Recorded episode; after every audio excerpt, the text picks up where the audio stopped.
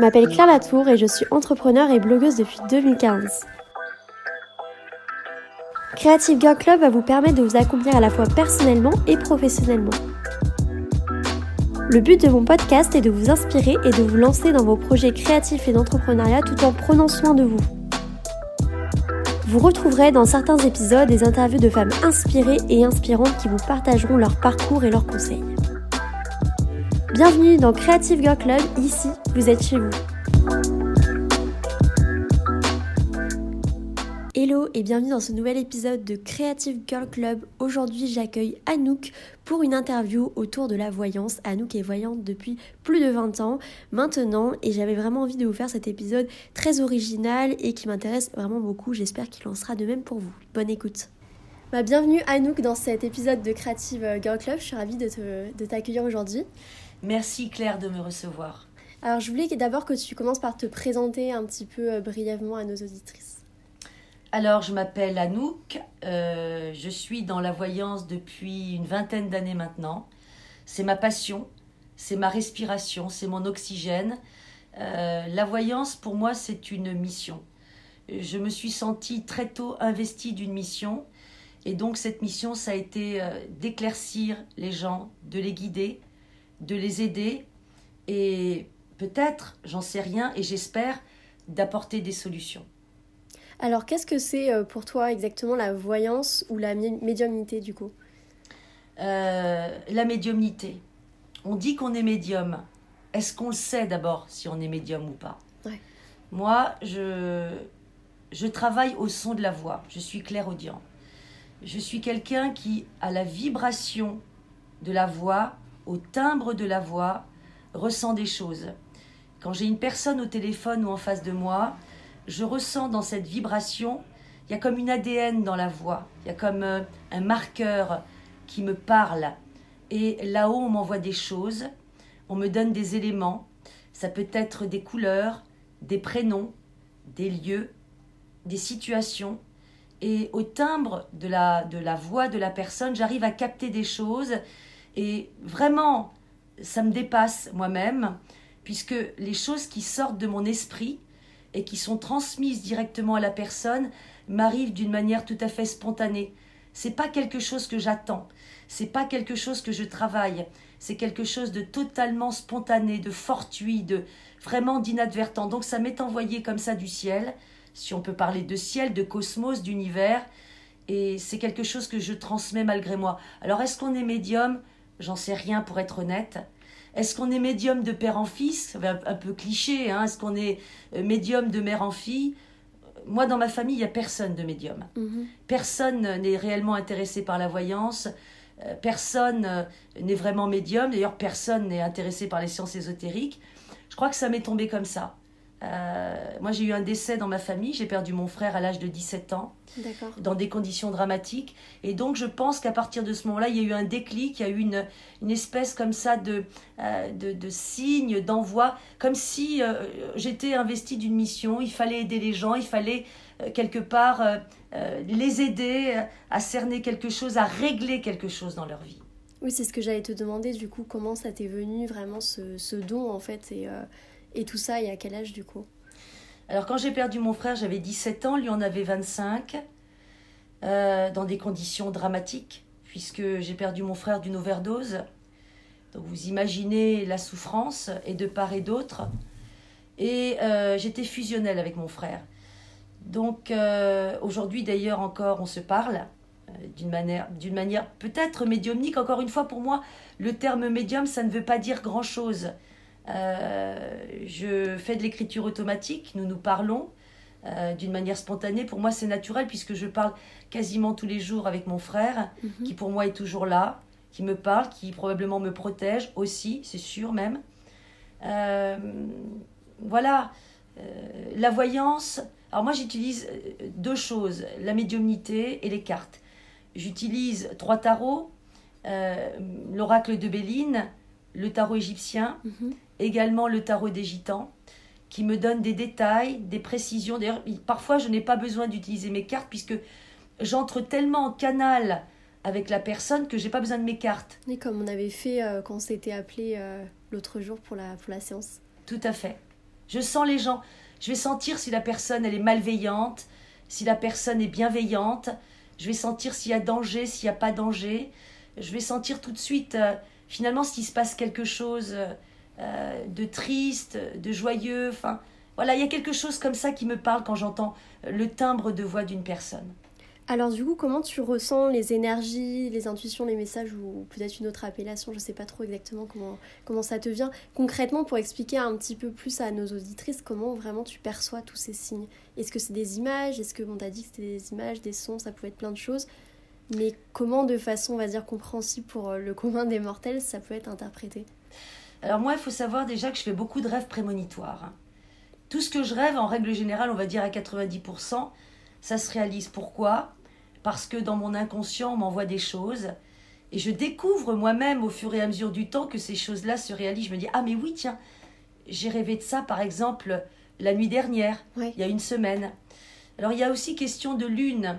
C'est souvent euh, durant la pleine lune, par exemple, là, au 30 novembre, on a eu une pleine lune. En Qui va, oui, qui va se propager là sur les premiers jours de décembre. Et puis euh, la prochaine lune, elle va arriver le 30 décembre aussi. Hein. Il y a mm il y a une pleine lune qui arrive. Donc dans ces moments-là, je suis un peu plus sensible. Donc je vais ressentir un peu plus les choses, l'univers. L'univers me parle euh, d'une manière consciente ou inconsciente d'ailleurs. Euh, comment je procède? On m'envoie des signes. Ça peut être euh, par le biais, par exemple, dans la rue, d'une plaque d'immatriculation, par le, biais d'une chanson, par le biais d'une odeur, d'une couleur, par le biais d'un prénom qui va m'être donné spontanément lors d'une émission à la télé. Euh, voilà, c'est des choses comme ça qui m'arrivent euh, d'une manière tout à fait fortuite. Et là, je vais me dire, tiens, ça me parle. Tiens, on me dit de faire ça. Tiens, on me dit de faire ci. Je fonctionne beaucoup avec les signes. L'univers m'envoie en règle générale beaucoup de signes et je sens une grande protection. Parfois, je ressens beaucoup de chaleur, euh, comme si quelqu'un était assis à côté de moi, comme si quelqu'un me disait à nous qu'il faut faire ci, comme des voix intérieures en réalité. Ça me vient vraiment d'une manière très spontanée. J'écoute beaucoup mon intérieur. Euh, je médite beaucoup, on m'envoie beaucoup de signes, mais c'est quelque chose qui est très transparent, qu'on ressent au fond de soi. C'est aussi beaucoup l'intuition. Je suis quelqu'un de très intuitive.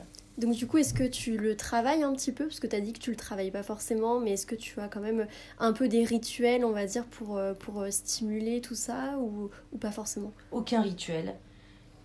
tout me vient. Il faut savoir que je suis balance ascendant cancer. Hein. Donc la balance, en règle générale, elle est très axée euh, sur les sciences ésotériques. On aime le cosmos, on aime l'astrologie, on aime le beau, on aime la vérité, on aime la justice. ça ne veut pas dire que tous les signes n'aiment pas la justice non plus. Mais moi particulièrement, euh, je suis vraiment axée sur la justice, la vérité. Je suis en quête de vérité, j'aime la loyauté, j'aime la justice, j'aime la vérité, vraiment l'authenticité. Donc avant tout, sur le plan personnel, euh, je suis beaucoup à la recherche de la vérité. Et je ressens quand les gens en face de moi sont vrais ou menteurs. Quand il y a comme ça du, de la magouille, hein, mhm. quand on est face à quelqu'un qui veut escroquer, qui veut mentir, ça je le ressens tout de suite. Euh, en règle générale, non, je ne travaille pas la voyance, non, je ne travaille pas la, la médiumnité, ça me vraiment ça me vient comme ça. C'est pas travailler, c'est pas penser, c'est pas anticiper. D'ailleurs, je suis quelqu'un qui dans ma vie de tous les jours n'anticipe rien. Je peux être la personne qui peut prendre un billet d'avion du jour au lendemain. Il faut beaucoup de lâcher prise du coup aussi ah, oui. pas anticiper. Oui, c'est-à-dire qu'aujourd'hui je suis ici à Paris, j'habite à Montmartre, je peux très bien euh, aller sur internet dans l'heure qui suit et partir à Tokyo dans l'heure qui suit. Mhm. Il n'y a rien chez moi qui est anticipé, qui est programmé. Je déteste les choses qui sont programmées. Ce n'est pas dans ma mentalité. Je suis vraiment quelqu'un qui va agir au coup par coup sans jamais rien programmer. Je suis une bohème hein, en règle générale. Je suis une grosse bohème, hein, les éditeurs. D'ailleurs, je vous fais un petit coucou pour ceux qui m'écoutent et je vous remercie de m'écouter. Mais euh, pour moi, vraiment, tout se passe d'une manière, on va dire, naturelle, authentique. Je suis quelqu'un qui aime le bois, qui aime la matière, qui aime les choses anciennes. J'aime bien les sapins, par exemple. Moi, je ne vais pas aller dans des choses qui sont euh, trafiquées. J'aime pas le plastique, j'aime pas tout ça. J'aime bien toucher le naturel, j'aime bien les gens authentiques. Ma vie, c'est vraiment des choses très authentiques, très naturelles. Je suis spontanée, je suis vraie, je vais vous dire les choses franchement, je vais vous dire les choses en face. Et du coup, quand tu as une consultation, euh, par exemple, euh, donc soit physique, ce que tu fais aussi au téléphone, euh, ce qui peut être pratique avec le Covid en ce moment, j'imagine, comment du coup, dans ces cas-là, tu as tes intuitions? Est-ce que c'est au son de la voix de la personne? Est-ce que c'est un ensemble de ressentis ou c'est autre chose? Toujours pareil. je dirais la même chose, c'est toujours au son de la voix. Il y a comme ça, euh, chez les gens, je vais sentir euh, une émotion, euh, je vais sentir une... comment Je vais savoir si la personne, elle est malheureuse ou pas malheureuse. Et même parfois, quand une personne va me sourire ou qu'elle va être vraiment dans l'euphorie, dans la joie, je vais sentir quand même derrière qu'il y a quelque chose qui va pas. Tout passe par le timbre de voix, par la vibration. Je ne peux pas expliquer comment ça m'arrive quand j'ai une personne en face de moi, effectivement, euh, je vais voir son physique, les traits de son visage, son comportement, sa manière de regarder, sa manière de se tenir. Euh, voilà, mais en règle générale, comme je ne vois pas les gens euh, au téléphone, je vais savoir si elle est blonde, si elle est brune, si elle est méditerranéenne, si elle est plutôt de type nordique. voilà, il y a vraiment quelque chose qui, moi, au départ, je le dis très franchement, me dépasse tout ce que je dis aux gens. D'ailleurs, c'est les gens qui me disent après coup, bah Anouk, ce que vous m'avez dit, c'est vrai. Ou Anouk, ce que vous m'avez dit, c'est pas vrai. Parce que, évidemment, moi, j'ai pas la prétention de dire que je suis Michel de Nostradamus, hein, qui était un des premiers voyants à la cour des Médicis, on le sait. Hein. Euh, c'était d'ailleurs un grand médecin aussi. Et la voyance vient de là. C'est très très vieux. C'est un des plus vieux métiers du monde, la voyance. Si d'ailleurs il ne devait en rester plus qu'un sur cette planète, je pense encore que ce serait le métier pas si c'est un métier, une activité, une, bon, un sentiment, une émotion, euh, le métier de voyant. Mais euh, moi, tout ce que je fais, en tout cas, c'est pas calculé. Je ne suis pas quelqu'un qui calcule, je suis pas dans le calcul, je suis pas dans le... Tout me vient spontanément et naturellement. Alors du coup, est-ce qu'on peut tous devenir finalement euh, médium ou voyant, comme tu dis, que ça, ça peut être considéré comme un métier, et même pour moi, c'est un métier. Alors est-ce que tu penses que ça s'apprend, tout ça? Je pense qu'on a tous en soi de l'intuition, il suffit de la développer. Alors, il y a pour moi une question d'amour pour les autres. Quand on aime les gens, quand on s'intéresse aux gens, quand on sait les écouter, quand on a vraiment de l'empathie pour l'autre, mais vraiment de l'empathie, parce qu'il ne faut pas se mentir, hein, on a dans ce métier-là des gens qui font ça par euh, business. La voyance en France, il faut le savoir, je le dis aux éditeurs, aux auditrices, ça génère plus de 5 milliards d'euros par an c'est énorme. faut le savoir. Et donc l'État tolère la voyance, mais elle ne l'accepte pas. Mais vu que ça rentre dans les bourses de l'État, c'est comme la cigarette, la CITA, c'est des milliards d'euros. Je fais la comparaison, pardon aux auditeurs et aux, auditrices, pour celles qui ne fument pas. D'ailleurs, c'est mieux de ne pas commencer, hein, la cigarette. Mais euh, voilà, moi je voudrais un petit peu défendre là la voyance. Il y a le côté charlatan, on est bien d'accord. Il y a des gens qui usent et rabusent des gens, et il y en a qui usent de, faiblesse, qui font ce qu'on appelle de, de la faiblesse, de, pas comment on peut appeler ça, hein, euh, qui vont faire durer le temps au téléphone pour gonfler la bourse, pour faire de l'argent. Bon, à cela je dis, soyez vous-même quand vous appelez, ressentez les gens. Si vous avez envie de, de faire une voyance courte, faites une voyance courte. Quand vous sentez que derrière on vous pousse à la consommation, Hein, qu'on essaye de vous mener sur des terrains qui ne sont pas les terrains que vous avez choisis spontanément. Dites non. Hein. C'est vous qui choisissez, c'est votre portefeuille, c'est votre argent. Si vous avez envie de dépenser 50 euros avec une voyante, dites moi je veux 50 euros et pas plus. Je n'ai pas les moyens d'aller au-delà. D'accord? Ressentez quand même qui vous avez au téléphone. Si on va sur des terrains qui ne sont pas des terrains sérieux, qui ne sont pas des terrains de l'ordre finalement de l'écoute, parce qu'il y a des voyantes qui n'écoutent pas aussi, hein, et qui sont vraiment là parce que voilà, il faut faire de l'argent, il faut faire de l'argent. Non. Vous posez vos questions. Vous êtes, vous, dans la vérité quand vous appelez, parce que quand vous appelez, vous cherchez des réponses. Et on doit vous répondre dans le secteur que vous, vous cherchez. Admettons, vous appelez parce que vous êtes dans la recherche d'un emploi.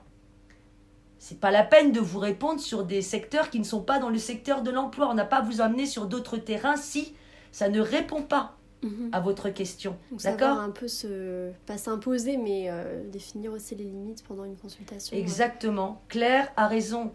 On ne doit pas vous amener sur des terrains qui sont des terrains, euh, on va dire, plutôt euh, pernicieux. On ne doit pas non plus être intrusif dans votre vie. Hein. On ne doit pas vous poser trop de questions. Une vraie voyante, elle n'a pas trop de questions à poser, si ce n'est vous demander votre date de naissance, éventuellement votre signe zodiacal. Mais on ne doit pas être intrusif hein, dans une consultation. Justement, la voyante, elle est là pour euh, il faut, avoir, faut faire comme preuve de discernement. Hein. Soyez dans le discernement quand vous appelez quelqu'un. Dire, voilà, de toute façon, on le sent hein, quand vous êtes quelqu'un de, sérieux, quand vous êtes quelqu'un. Ça passe par l'amour. Voilà. La voyance, c'est avant tout aimer les gens, c'est les écouter, c'est les accompagner, c'est un guidage. On n'est pas des gourous. Hein. Je veux dire, la voyance, ça ne doit pas être non plus un médicament, c'est pas un lexomil, c'est pas un anxiolytique, la mm. voyance. On n'appelle pas. C'est un travail en fait presque. Absolument. Alors moi, je vis de ma voyance. Il faut bien dire les choses. Hein. Je paye mon loyer avec ma voyance. Je vis de ma voyance. Mais en aucun cas, il faut tomber addict de la voyance. C'est pas un remède la voyance. C'est euh, c'est un accompagnement ponctuel dans la vie des gens. On n'appelle pas tous les jours en voyance. On ne dépense pas toutes ses économies en voyance. Alors du coup, je voulais revenir un petit peu plus sur le sujet euh, de la médiumnité et je voulais que qu'on parle un peu du sujet très tabou euh, finalement partout dans le monde de la mort, enfin surtout en France et dans les pays européens. quelle est ta vision du coup de la vie après la mort? Comment tu, tu penses que ça fonctionne finalement? Alors moi j'ai une vision qui est très simpliste euh, de la vie après la mort, très binaire. Pour moi, on a fait le bien, on a été aidant, on a été bienveillant, on a fait aux autres ce qu'on aurait aimé qu'on nous fasse à nous. Et donc pour moi, on rentre directement dans la lumière. C'est-à-dire que les gens qui ont été dans le don, dans la volonté, dans le volontariat, dans le bénévolat parfois, les gens qui ont eu un gros cœur, Hein, qui ont su aimer, qui ont fait finalement, avec ce qu'ils ont eu, avec ce qu'ils ont pu, le bien autour d'eux. Alors pour moi, ces gens-là vont directement au paradis. Je crois en la vie après la mort, et je crois qu'il y a effectivement là-haut une très grande récompense pour les gens qui ont été bienveillants, gentils. C'est très simple, c'est très simpliste. Vous êtes gentil, vous faites le bien, vous aidez, vous êtes là finalement pour la paix, vous êtes pacifique, alors vous allez droit au paradis. Par contre, et à l'inverse, pour ceux qui ont été profondément méchants, qui ont été injustes, qui ont tué, qui ont fait du mal, qui ont été vraiment maléfiques, parce qu'il y en a des gens comme ça sur cette terre, des gens qui sont profondément et sciemment méchants, pour moi, là, c'est l'enfer. Directement. Vous voyez, ma vision, elle est très simpliste du paradis et de l'enfer. Pour moi, sur terre, on est au purgatoire. C'est-à-dire qu'on n'est ni au paradis, ni en enfer. Très logique. C'est un entre-deux qui permet d'avoir le choix, en fait. Euh. On est testé. Mm. Pour ceux qui sont croyants, pour ceux qui sont agnostiques, ou pour ceux qui sont athées, et même pour ceux qui n'ont pas euh, particulièrement de religion. Voilà. On peut croire en quelque chose au-dessus de soi. Hein. Il y en a qui vont déifier. Il y en a qui vont croire en un Dieu. Il y en a qui vont croire en une puissance. Il y en a qui vont croire en des âmes. Enfin, Bon, y a, tout le monde euh, a au-dessus de sa tête des croyances, quelles qu'elles soient, et c'est tout à fait à leur honneur. Hein. Tout le monde peut croire en ce qu'il veut. Je peux. Euh, oui, je crois à, la vie après la mort, oui, bien sûr, et je disais que d'une manière très binaire, on fait le bien, on va au paradis, on fait le mal, on va en enfer. Pour moi, c'est une vision très simpliste de la vie après la mort. Et est-ce que pour toi, il y a certaines âmes qui peuvent errer un petit peu dans un entre-deux, ou peut-être après des morts euh, par exemple violentes ou des choses comme ça qui, n'arrivent pas justement à, trouver leur chemin, on va dire. ah oui, tout à fait. D'ailleurs, on en a fait des films, hein, c'est pas pour rien. Mm. Oui, il peut y avoir effectivement des amérantes, c'est-à-dire que des gens qui n'ont pas voulu mourir euh, ou qui, euh, c'était pas leur heure pour eux dans leur tête. Euh, je rappelle que quand on meurt, on est rappelé là-haut au ciel. Hein, on ne connaît pas l'heure de sa naissance ni l'heure de sa mort. Et parfois, des gens ne sont pas prêts à mourir. Donc, les gens ne veulent pas monter là-haut dans les terres. Les terres, tout ce qui est le ciel, la voûte, hein, le cosmos. Et donc, oui, ce sont des gens qui ont du mal, effectivement, à, rentrer dans la lumière et qui vont continuer à errer.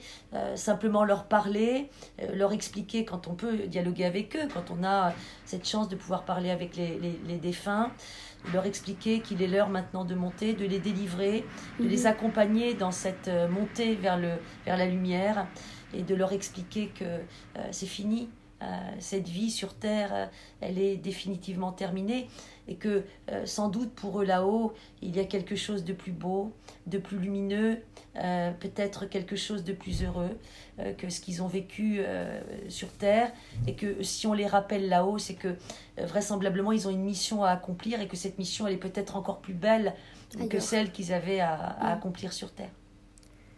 Ok.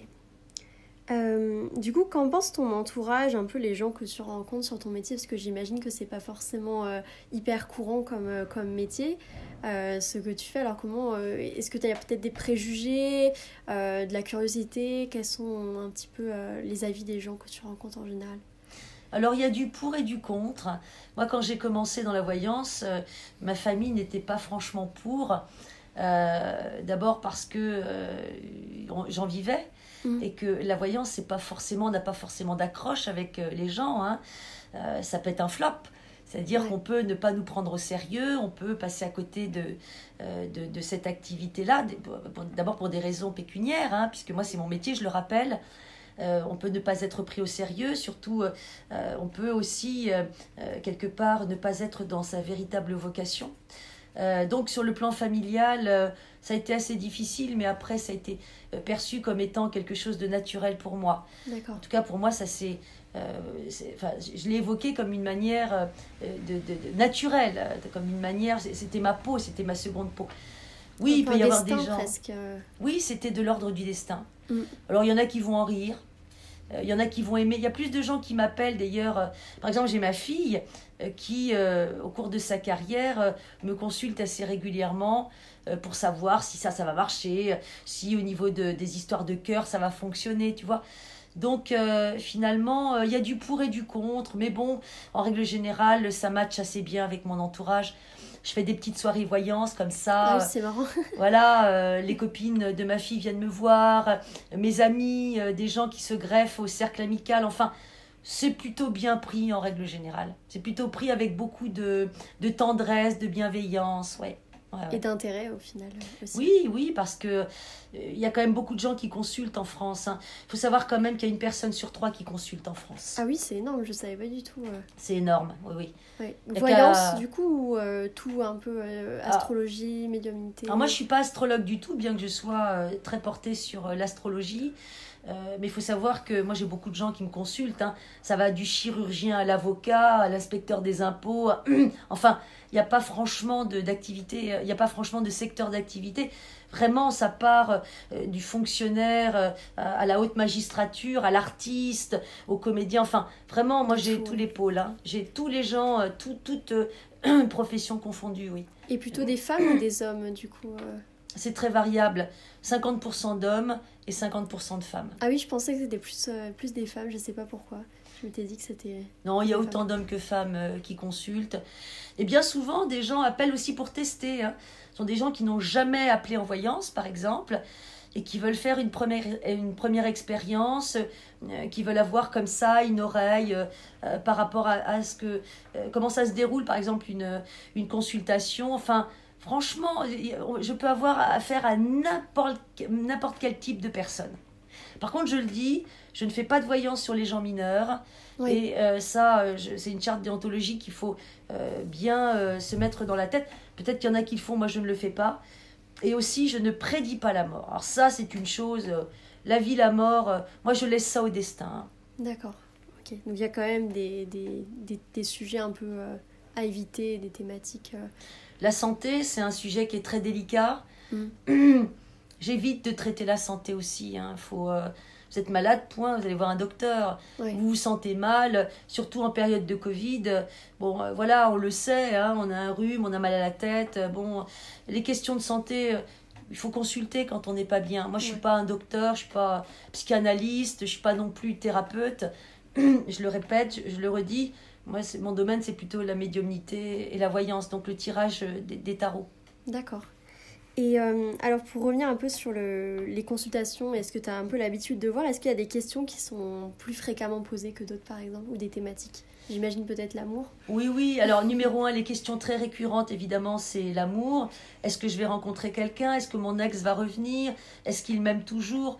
Dans un deuxième temps, c'est euh, le travail. Est-ce que je vais trouver un emploi? Surtout dans cette période de Covid et depuis le premier confinement. Est-ce que euh, finalement euh, je vais gagner de l'argent? Puisque évidemment, comme tout le monde, les gens ont besoin de payer leur loyer, de vivre, de manger, hein, tout simplement de se loger. Donc la, question, la deuxième question récurrente, c'est est-ce que je vais trouver un emploi? Et puis d'une manière plus aléatoire, est-ce que je vais voyager? Est-ce que je vais changer de métier? Voilà. Après, c'est des questions plutôt d'ordre. Est-ce que je vais euh, avoir mon permis de conduire? Ah Est-ce que euh, mon fils, quand une femme m'appelle, va avoir son baccalauréat? Enfin, après, c'est des petites questions qui sont plus d'ordre aléatoire. Voilà, mais, mais le numéro un, c'est l'amour. Et le numéro 2 sur le podium, c'est effectivement, euh, est-ce que je vais trouver un emploi? Le travail. Alors du coup, je voulais savoir, parce que j'ai eu pas mal de filles euh, qui m'ont demandé, est-ce que tu aurais euh, des prédictions sur l'année à venir, donc l'année 2021, un petit peu, on va dire, de façon globale, peut-être sur la situation actuelle et comment ça va être amené à évoluer? Alors moi, ce que je ressens d'une manière très intuitive et sans aller dans les sphères de la voyance, ni même faire des tirages ou autres, c'est qu'effectivement, on va vers un système économique qui va être très ébranlé. Euh, beaucoup de gens, bien sûr, ont perdu leur travail, mais c'est aussi une logique. Mais moi, intuitivement, en tant que médium, ce que je ressens, c'est effectivement une très grande misère en France. C'est-à-dire que beaucoup de gens auront euh, perdu leur emploi, euh, beaucoup de gens se seront trouvés sur le carreau, faut bien dire le terme. on ne sera pas aidé sur le plan gouvernemental il va falloir euh, trouver des solutions, euh, je dirais, intrafamiliales, c'est-à-dire qu'on va devoir se faire aider par papa, par maman, par des amis, par des collègues, etc. Ça mm. va être beaucoup un système de troc aussi, euh, un système d'échange, c'est-à-dire je te donne ça, tu me donnes ça, un peu comme les anciens systèmes à la campagne où les médecins avaient tendance à soigner les gens en campagne et où on leur donnait un poulet, par exemple, hein, en échange. Donc on va plus vers un système de troc pour moi, on va plus vers un système de bienveillance, vers un système communautaire, c'est-à-dire qu'on va être plus dans l'entraide, on va être plus dans l'amour aussi. Solidarité. Euh, solidarité, mm. oui, parce qu'on nous aura interdit pendant un certain nombre de temps de s'approcher, de s'embrasser, euh, le système tactile, parce que nous les Français, on est quand même assez latins, donc on aime bien s'embrasser, se faire la bise, se prendre dans les bras comme ça, on est assez bisounours. Donc vu qu'on nous aura interdit tout ça pour des questions d'ordre sanitaire, euh, bien évidemment, ça sera, on va se rapprocher davantage. Je pense que la Covid va durer pour moi en tout cas jusqu'à début du printemps. Et euh, on va retrouver une certaine sérénité pour moi aux alentours du printemps. On va s'aimer. Euh, on va se regarder avec un peu plus de tendresse, d'amour, euh, on va plus se parler, on va euh, plus vivre côte à côte, voilà. Mais sur le plan économique, effectivement, pour moi, ça risque d'être une véritable catastrophe. Alors c'est pour ça qu'il faudra mettre en place un très grand système d'entraide aussi de bénévolat et un système de volontariat. Je pense que les gens vont s'unir, les gens vont s'entraider. Il va y avoir aussi des systèmes de collecte. Il va y avoir aussi des systèmes, on va dire comme ça, pyramidal, où euh, chacun, que ce soit familial, amical, aussi sociétal, euh, va trouver euh, dans, dans cette communauté comme ça, et d'une manière assez urgente d'ailleurs, des solutions pour ne pas que les gens crèvent de faim, c'est bien le mot, et pour ne pas que les gens se retrouvent dans des situations vraiment très très précaires. C'est malheureusement ce qui va se passer. Mais les Français étant très solidaires les uns les autres, ils ont un cœur, euh, c'est dans notre mm. culture aussi. On ne laisse pas les gens crever, on les aide. Euh, d'ailleurs, on donne beaucoup, on est très donateurs dans notre pays. Et je pense qu'il va y avoir un. Euh, voilà, par le biais d'associations aussi, je parle aussi des Restos du Cœur. Mais il va y avoir aussi d'autres associations qui vont se monter. Il va y avoir une vraie solidarité française. Et les gens vont s'entraider, bien évidemment, parce que les Français ont un gros cœur. C'est pas des gens qui laissent crever leurs citoyens. On va s'aider entre nous. Bon, bah, c'est au moins quelque chose de positif quand même. Oui, je pense, oui, oui, tout à fait. C'est un peu un renouveau. Je sais que c'est quelque chose qui ressort beaucoup aussi en astrologie. Ce côté, c'était une année qui était très, euh, très complexe au niveau des planètes, avec beaucoup de pleines lunes assez, euh, assez euh, inhabituelles. Et justement, ça rejoint pas mal ce que tu dis de ce que j'ai pu écouter de plusieurs voyantes, que, enfin, plutôt astrologues que j'avais consultées. On a vécu une année 2020 en demi-teinte. Alors, ça a été compliqué pour tout le monde, bien sûr, les pertes d'emploi, bien sûr, les séparations. Il y a eu beaucoup de séparations aussi amoureuses hein, mm. sur l'année 2020. Euh, aussi des complications au niveau des femmes, faut le savoir. Beaucoup de femmes ont été battues. Mm. Euh, il y a eu, bon, il y a eu beaucoup d'agressivité sur euh, l'année 2020, où on a tous été un peu dépassés par le système et où on n'a pas su trop où se placer par rapport au système, par rapport à ce qui nous est arrivé. On l'a vécu de plein fouet. Hein, Covid, deux vagues hein, quand même sur 2020. Bon, euh, mais je crois euh, en l'amour des gens, je crois au grand discernement des gens, et je crois qu'encore une fois, ça va être une question de rassemblement. Les gens vont se rassembler, les gens vont tout faire pour que ça change. Et euh, bien sûr, cette année 2020, elle est à marquer d'une pierre noire. Euh, il y a eu beaucoup de manquements, il y a eu beaucoup de ratages, il y a eu beaucoup de, de, de, Bien sûr, ça a été très difficile pour tout le monde, mais encore une fois, printemps 2021, pour moi, il va y avoir beaucoup de belles choses qui vont se profiler. Bon, bah tant mieux. Donc c'est le moment de tendre la main euh, aux autres. Enfin, peut-être pas la main avec un, du gel hydroalcoolique du coup, mais Mais voilà, c'est le moment d'être solidaire, en tout cas si vous entendez du coup euh, ce message. Alors moi je voulais savoir quelle a été l'expérience, ou peut-être les expériences, si tu en as plusieurs à, nous communiquer, qui a le plus marqué ta carrière. Peut-être des rencontres, des parcours, des messages que tu as reçus. Oui, alors, euh, alors comme je disais tout à l'heure, oui, je reçois beaucoup de messages de l'au-delà je remercie l'univers. Oui, alors je pense que ce qui m'a le plus marqué, c'est vraiment à titre perso, personnel, euh, c'est lors d'une de mes ruptures qui a eu lieu en 2012 et où euh, j'étais très déprimée, j'étais très malheureuse, j'étais très seule. Euh, j'ai vécu cette rupture que j'ai enfin j'ai vécu avec un homme depuis pendant 11 ans. Et vraiment j'ai eu beaucoup de mal à m'en remettre. Et je me posais la question va-t-il revenir est-ce qu'il va est-ce qu'on va refaire un couple finalement? Je suis tombée très malade, je suis tombée dans une, très, une, une, dépression très profonde. Et un jour, euh, dans la nuit, une voix m'a dit Anouk, il ne reviendra pas. Ça a été vraiment comme une révélation pour moi. Ça a été une voix qui m'a été envoyée de l'univers, un peu comme si une voix euh, céleste euh, me mettait sur le chemin en me disant bah, maintenant il faut revivre, il faut continuer, il faut aller de l'avant. Euh, voilà, c'est comme si là-haut le ciel me parlait, c'est qu'à le dire à ciel ouvert, une grande voix comme ça qui s'est élevée dans le ciel et qui m'a dit en pleine nuit, c'était en 2012, il ne reviendra pas. Et là j'ai commencé, ça a été une de mes plus intrigantes expériences. Et je le dis parce que c'est à partir de ce moment-là où je me suis relevée, où j'ai pu commencer à, revivre et, à rencontrer quelqu'un d'autre après. Mais voilà, ça a été une de mes plus belles expériences d'être cette communion avec cette voix qui m'a tellement parlé avec force, avec conviction, avec amour et aussi avec détermination. Et là, je me suis dit oui, Anouk, c'est bon, tu vas revivre. Voilà, ah, une des expériences les plus, euh, les plus probantes au cours de ma carrière de médium. Et un client peut-être, sans rentrer forcément dans, dans des détails. Euh, Alors il y en a plein, hein, il y en a plein, c'est difficile.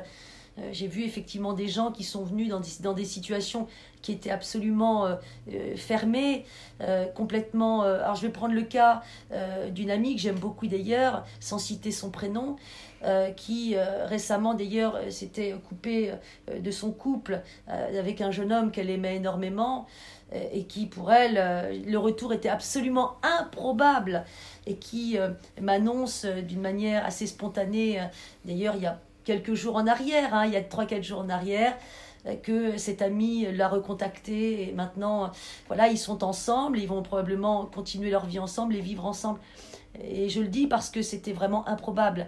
Cette personne, cet ex-là, avait quelqu'un d'autre dans sa vie. Il voulait refaire sa vie de son côté. Il n'avait pas du tout dans l'intention de revenir dans la vie de cette personne. Et là, ça tout se termine bien. Ils se retrouvent, ils sont amoureux, ils vont revivre ensemble. Ça, c'est une expérience qui est très récente. C'est pour ça que j'en parle. Donc ça a été effectivement là aussi quelque chose de très heureux pour moi. Pour moi, les plus beaux cadeaux que les gens puissent m'envoyer, c'est les résultats et la réussite dans leur vie. Moi, je veux que le bonheur des gens, la réussite. Et savoir aussi que tes, que tes prédictions et tes, tes visions étaient, euh, étaient euh, fondées finalement. Avoir des retours euh, peut-être quelques temps après sur ce que tu as pu dire en personne. C'est pour moi, c'est voilà, c'est un, un, beau cadeau. C'est un beau cadeau que de savoir que les gens sont heureux, que quand ils viennent me voir, ils viennent pas pour rien, Mm. Et que finalement, euh, de toute façon, moi je garde toujours contact avec euh, les gens qui viennent me voir. Hein.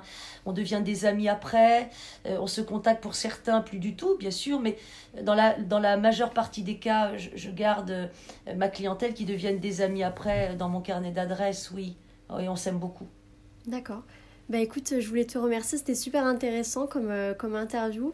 Du coup, si jamais vous voulez consulter Anouk, l'appeler pour demander un peu plus de détails, je vous mettrai toutes ces infos dans les notes de l'épisode. Et merci beaucoup pour cette interview. Je vous embrasse toutes et toutes. Je vous souhaite une merveilleuse euh, nouvelle année 2021, de très joyeuses fêtes de Noël et évitez-moi la Covid. Je vous aime tous. Merci d'avoir écouté cet épisode de Creative Girl Club. Je vous invite à me rejoindre dès maintenant sur mon compte Instagram Claire Latour. Vous pourrez m'y faire part de vos projets créatifs et d'entrepreneuriat et m'y poser toutes vos questions. À très vite dans un prochain épisode.